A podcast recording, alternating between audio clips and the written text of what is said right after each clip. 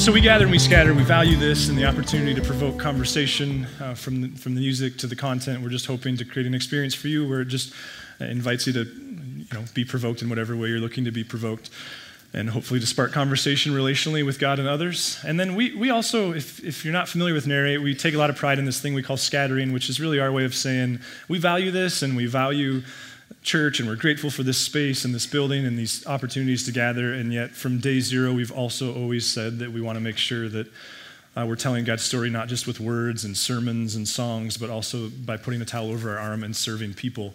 And that's a big piece of Hannah's job is leading us into that and creating those opportunities. So she's going to talk a little bit more about that. Yeah, I am going to, but real quickly, I wanted to talk about something from Christmas Eve. So, if you were with us on Christmas Eve, you know that for the third year in a row, we did something called the Backyard Initiative. And it was this idea where everyone in attendance on Christmas Eve, uh, we took an offering, and it was a one time offering, and all of that money went right back into our community. And this year, all of the money went to the Lewis and Clark County Drug Treatment Court. And we get to write them a check for over $8,000 this week. So, thank you. Yeah, yeah thanks if you were there. I think that was the best video we've ever done. It was like you and Lenny video. and them and nice work, Lenny. Like that was yeah. awesome. Yeah. So I'm excited to hear what they're what they're gonna do with this money. It's yeah. really exciting. So thank you. That's you guys. So thank you. So we are jumping into the new year scattering. So we'll be scattering on January 18th, and I'm working on four projects right now for that morning. And the first one is wood splitting your favorite. So we will be splitting a bunch of wood for families in need, and there are roles to pick up a wood splitter from A1 if you want to split wood, load wood into pickups. There's about 20 spots left for wood splitting. That's always a crowd favorite, I feel like. Love it. Yeah. So fun. And then we'll be going back to the YWCA. So that wood splitting, one. Two, we're going back to the YWCA. They keep us so busy. I love it. So they have a to do list. Uh, there's rooms to be cleaned, baskets to be assembled for uh, new women coming in. And so they'll keep us busy with like a to do house project list. I'm still getting that finalized uh, from them.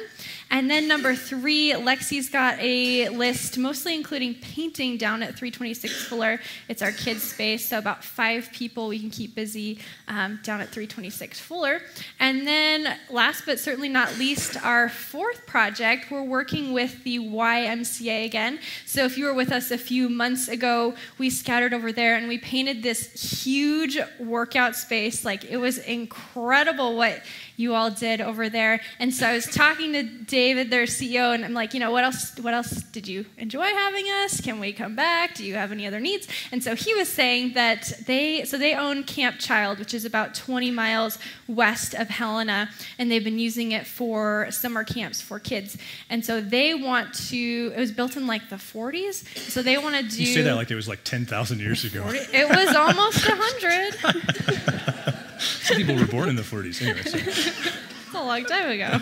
How much has changed since the 40s? anyway, we're going to be doing, so they have a big remodel and renovation project happening. And so I'm going to go out there on Tuesday with Dave Harris, our like professional go to uh, guy for these sort of projects. And we're going to scope out kind of a, a, tangible part that maybe 10 of us can do in a few hours on that Saturday morning. So I'll have more info about that next week uh, if you're interested in going out there. So. What year did you graduate high school? Just while we're talking age. 2009. Oh my gosh. it's just painful. So painful. So It's been over 10 years though. I know. And that, so I just want to point out you all trusted us in this process a couple of years ago of splitting, you know, going from three gatherings on Sunday to two, and the result is that Cal and Angela have to sit in chairs off to the side.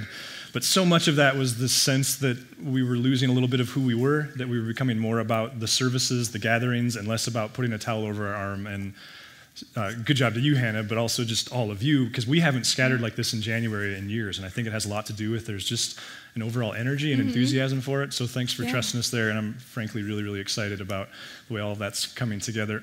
Also, in addition to all the scattering, Uh, if, if you're around here, you'll know that I'll often make jokes about small groups, how we believe in them, but we believe that they work best when you organize them. And it's, it's this kind of inside joke thing. But what we're doing with this series is you may have seen it online. That may be why you're here. You may have seen it on social media, whatever. But we're loosely tying a series uh, to, the, to the book The Hobbit. And we thought, oh, it'd be a really fun idea to give people, those of you who are looking for a chance to dive deeper with God, those of you who are looking to dive deeper relationally, uh, to create some chance to interact around all of that. So there's five groups that are starting this Tuesday, and they're all open. You can hit any one of them. There's sign up sheets for them. You don't necessarily have to sign up, but of course, that's always helpful if you do. If you decide spontaneously to show up, you can.